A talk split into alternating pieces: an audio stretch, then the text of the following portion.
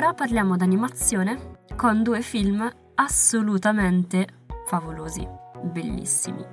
lo so, in realtà sono un po' di parte perché lo dico per tutti.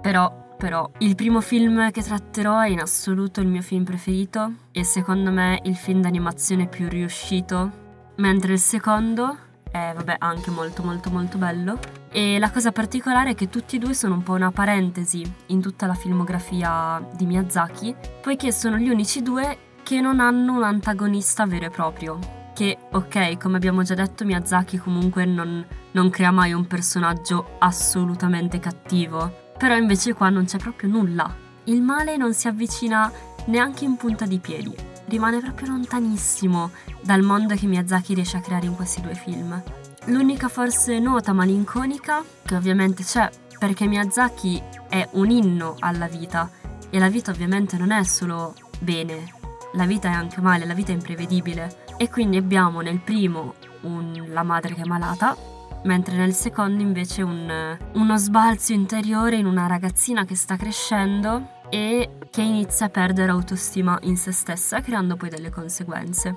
Comunque, iniziamo con calma e ovviamente io premetto che ci saranno spoiler perché mi viene abbastanza difficile riuscire ad analizzare questi due film senza parlare anche del finale e di cosa succede nel mentre, per cui se non li avete ancora visti, prima andatevi a vedere e poi recuperatevi la puntata, che è meglio. Comunque, il primo del mio vicino Totoro, uscito nell'88 insieme a una tomba per lucciole, di cui però non parlerò perché, detto molto onestamente, non l'ho trovato né sulle piattaforme di,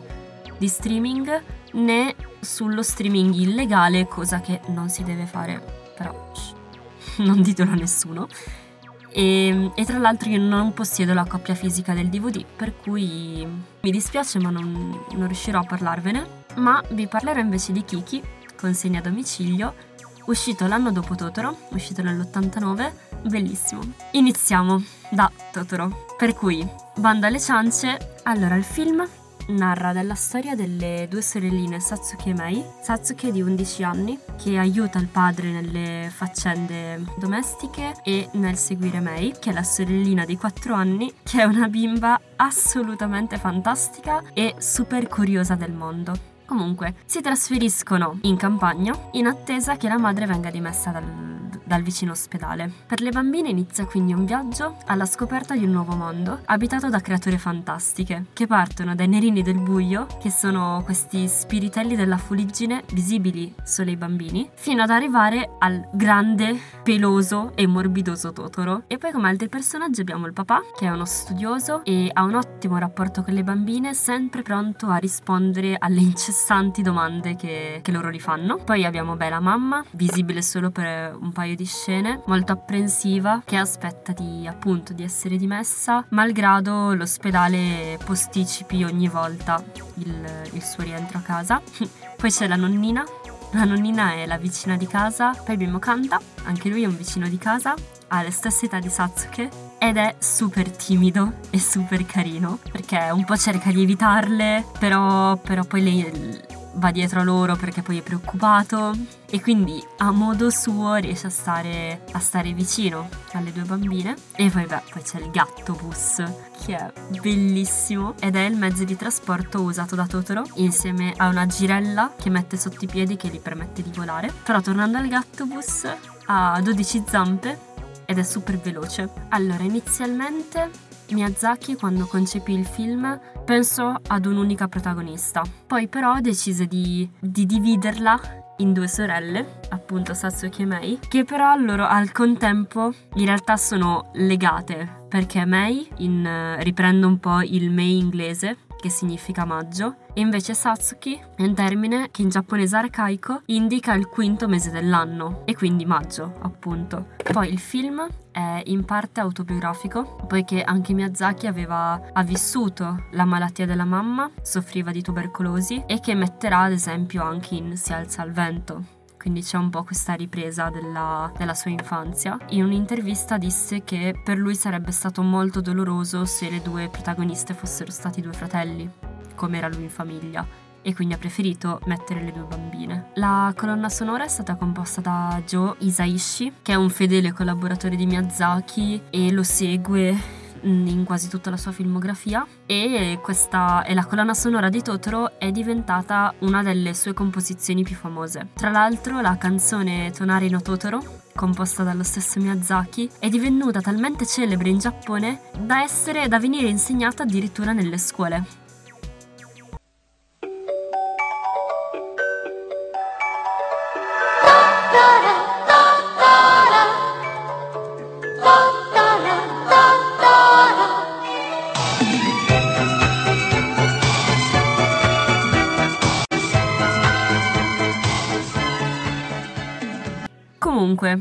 Perché Totoro è diventato così famoso?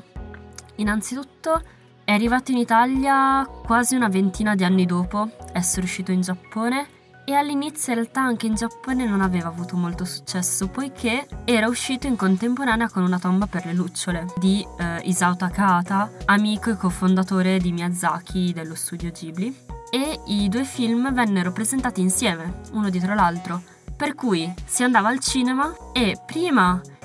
ci si immergeva in, questo, in questa favola meravigliosa con questo enorme, morbidoso tutorone che, che abbraccia tutti, per poi ritrovarsi catapultati nell'orrore del dopoguerra con bimbi che muoiono e, ed è straziante, lacerante, è come mettere il sale su una ferita. E, e quindi il fallimento fu clamoroso. E I ricavi erano dimezzati anche perché si pagava un biglietto solo per due film.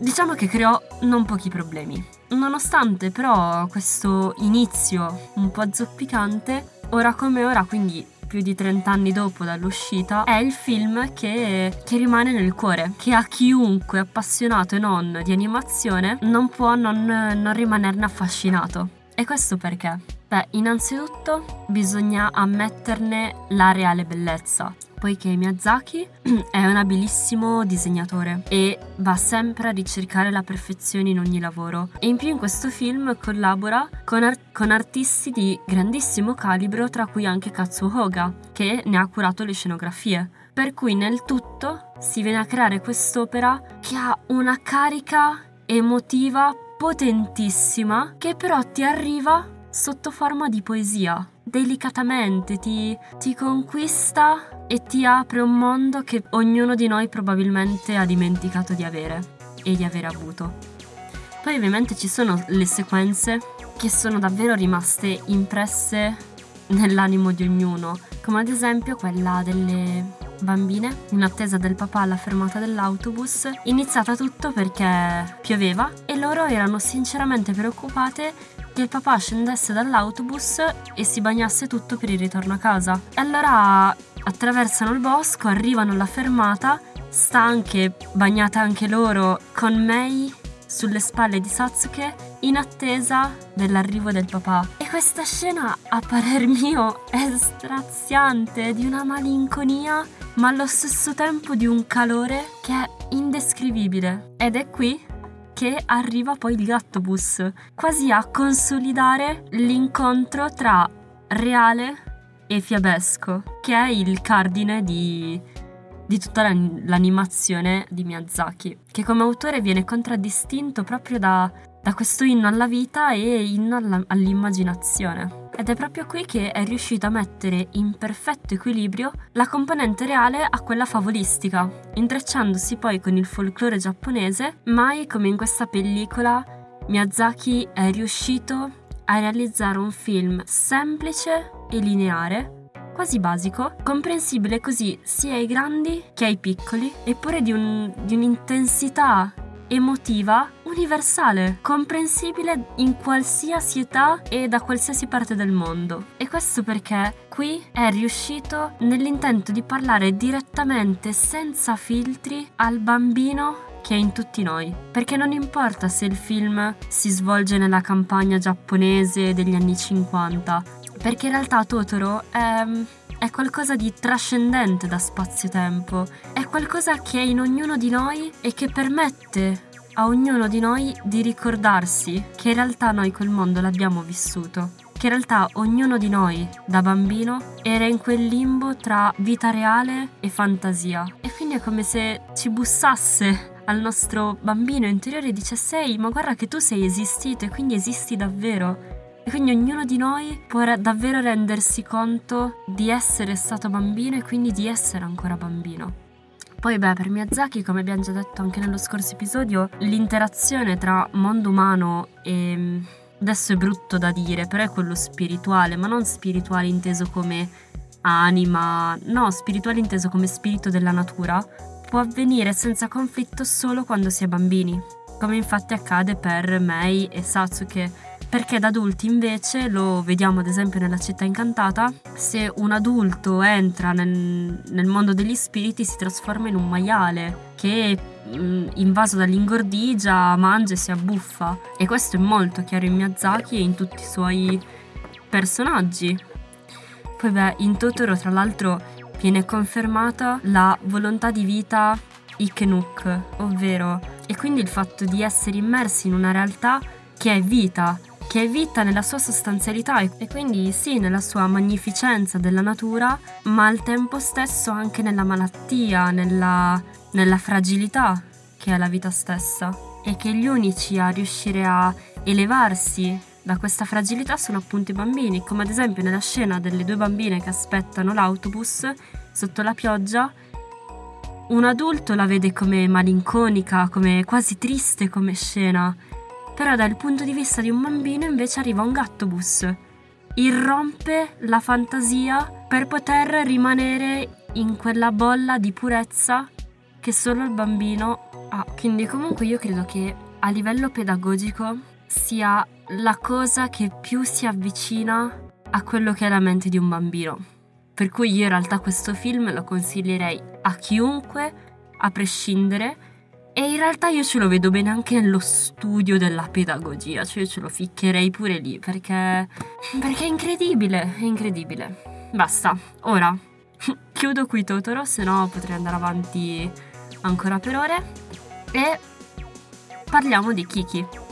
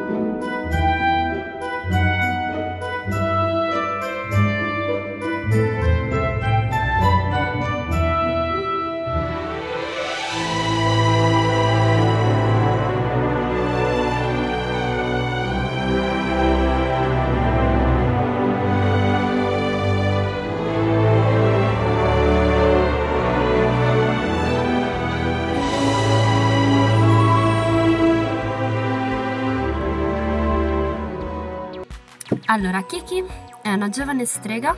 un po' maldestra, e che come impone la tradizione, compiuti 13 anni deve lasciare la casa e partire alla ricerca di una città in cui svolgere un anno di apprendistato, così da dimostrarsi capace di rendersi indipendente. Quindi parte in compagnia del, del suo gatto nero Gigi, a cavallo della scopa di sua madre, portandosi dietro anche la radiolina del padre che sarà presente in tutto il film, dall'inizio alla fine, e arriva poi nella grande città di Corico, bagnata dal mare e sovrastata da una splendida torre con l'orologio, di cui Kiki fin da subito si innamora. La città però all'inizio è molto fredda nei confronti di Kiki e lei quasi pensa di lasciarla, fino a quando Osono, una panettiera, vede Kiki volare e innamorata di, di questa ragazzina che riesce a volare, decide di darle una stanza e di farsi un po' aiutare nel suo, nella sua panetteria. Qui Kiki allora decide di avviare una, un'attività di consegna a domicilio in volo e comincia così la sua avventura. Altri due personaggi che troviamo nel film sono Tombo, che è un solare ragazzo che fin da subito va dietro a, a Kiki. Anche lui appassionato di volo, sogna di costruire una macchina volante e alla fine vediamo poi nei titoli di coda che, che, ci riesce. E ovviamente appunto rimane folgorato da Kiki e per tutto il film la, la segue costantemente. E all'inizio Kiki in realtà è un po' infastidita da lui perché lo vede come il bulletto di città perché dobbiamo dire che Kiki è molto solare ma al tempo stesso molto timida soprattutto con i ragazzi della sua età e poi abbiamo un altro personaggio che a me piace tantissimo che è Ursula, giovane pittrice che vive nel bosco e incontra Kiki quando lei nella sua prima consegna perde un gattino di peluche e viene attaccata dai corvi. E quindi poi di notte va alla ricerca di questo gattino e incontra Ursula. Le due diventano subito amiche e Ursula sarà poi il personaggio chiave verso la fine, quando Kiki avrà un crollo di autostima poiché durante una consegna si rende conto un po' della malvagità delle persone, perché c'è questa ragazzina che, che se ne frega di un regalo della nonna, un fa un po' l'antipatica e Kiki ci rimane molto male perché Kiki intanto aveva passato tutta la giornata con la nonna per preparare appunto questa pietanza da portare alla nipote che poi la nipote rifiuta, quindi diciamo che Kiki sta parecchio male, ha un crollo di autostima che gli fa perdere anche la magia, Infatti non sente più il suo gatto, che prima riusciva a capire, invece adesso lo sente solo miagolare.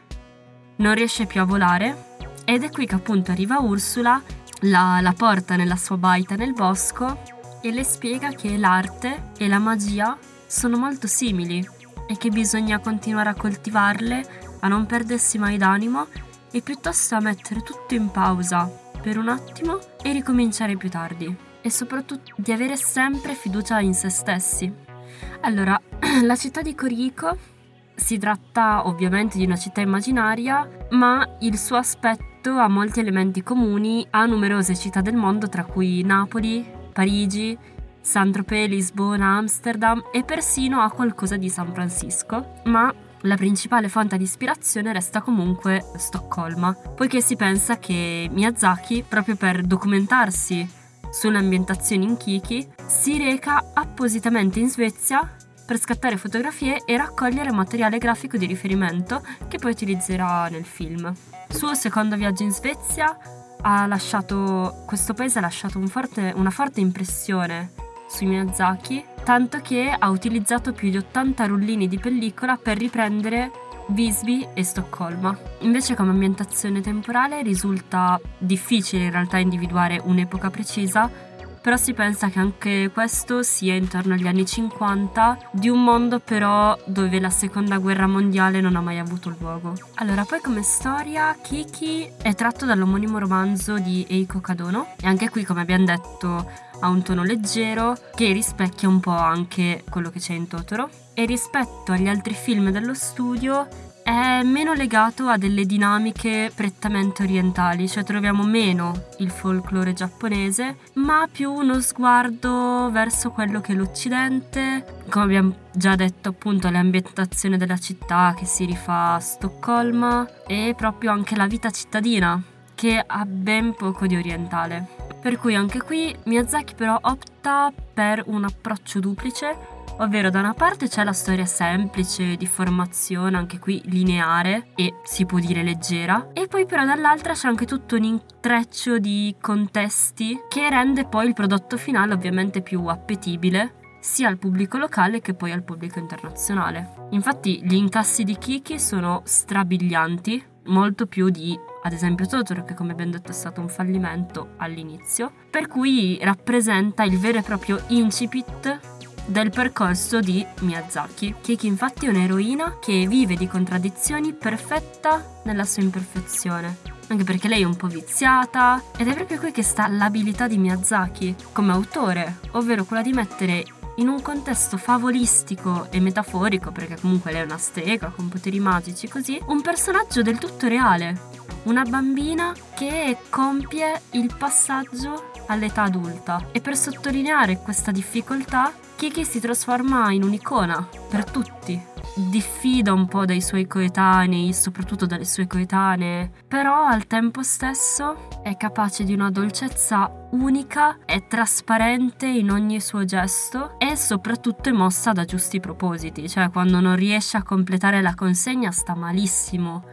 e, e anzi, sac- tra virgolette, sacrifica Gigi, il suo gatto, lo trasforma in un peluche per poi andare a cercare il peluche vero. Però pur di non far saltare la consegna fa anche questo. Per cui sì, si accinge alla maturità, ma con un'immaturità di fondo che emerge soprattutto nei passaggi funzionali e che rende il personaggio vero, sentito da tutti. E poi quando perde speranza in se stessa, quando perde fiducia, è qui che nel film appaiono le sfumature di quel male di vivere, di quel grigiore esistenziale che comunque sono sempre presenti in Miyazaki, cioè malgrado qui non ci sia un antagonista, l'imprevedibilità della vita, come abbiamo detto anche in Totoro, tra quello che è male e quello che è bene, c'è sempre, perché la vita è proprio questo nella sua sostanzialità. Poi in Kiki troviamo, poi in Kiki troviamo come, come anche nei film precedenti quello che è l'amore per il volo, simbolo qui di libertà perché è dato dalla magia.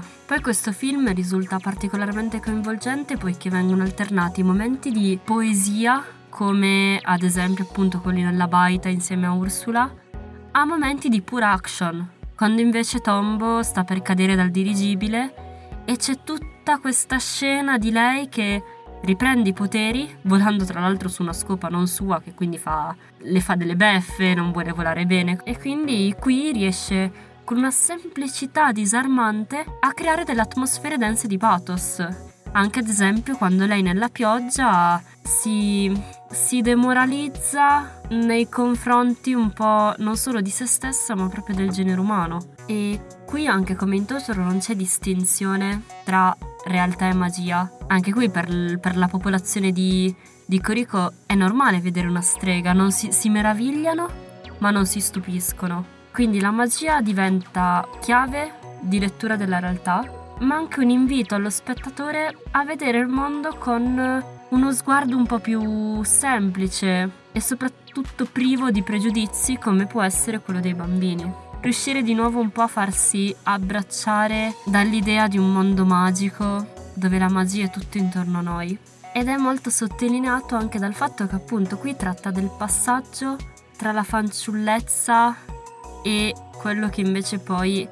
è l'essere adulti, che per moltissime persone questo comporta la perdita del bambino che è in noi. E come Totoro invece è stato un, un bussare alla porta, questo nostro io nascosto, Kiki invece è più l'invito a cercare di tenerlo accanto a noi, a cercare nella vulnerabilità la capacità di capire meglio se stessi e crescere,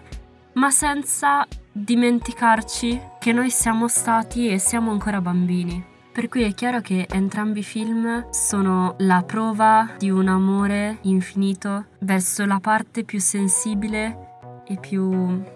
e più pura di noi e quindi l'invito a prendere davvero per mano il nostro bambino interiore e cercare di interpretare il mondo con lui di fianco, a lasciarci andare alla magia, alla curiosità e a ricordarci sempre che l'essere adulti non significa buttare al vento ciò che siamo stati, ma anzi significa avere la possibilità di riuscire un po' a cambiare il mondo con la purezza con la quale lo farebbe un bambino. E quindi con questo invito io vi lascio, rifletteteci e, e alla prossima settimana.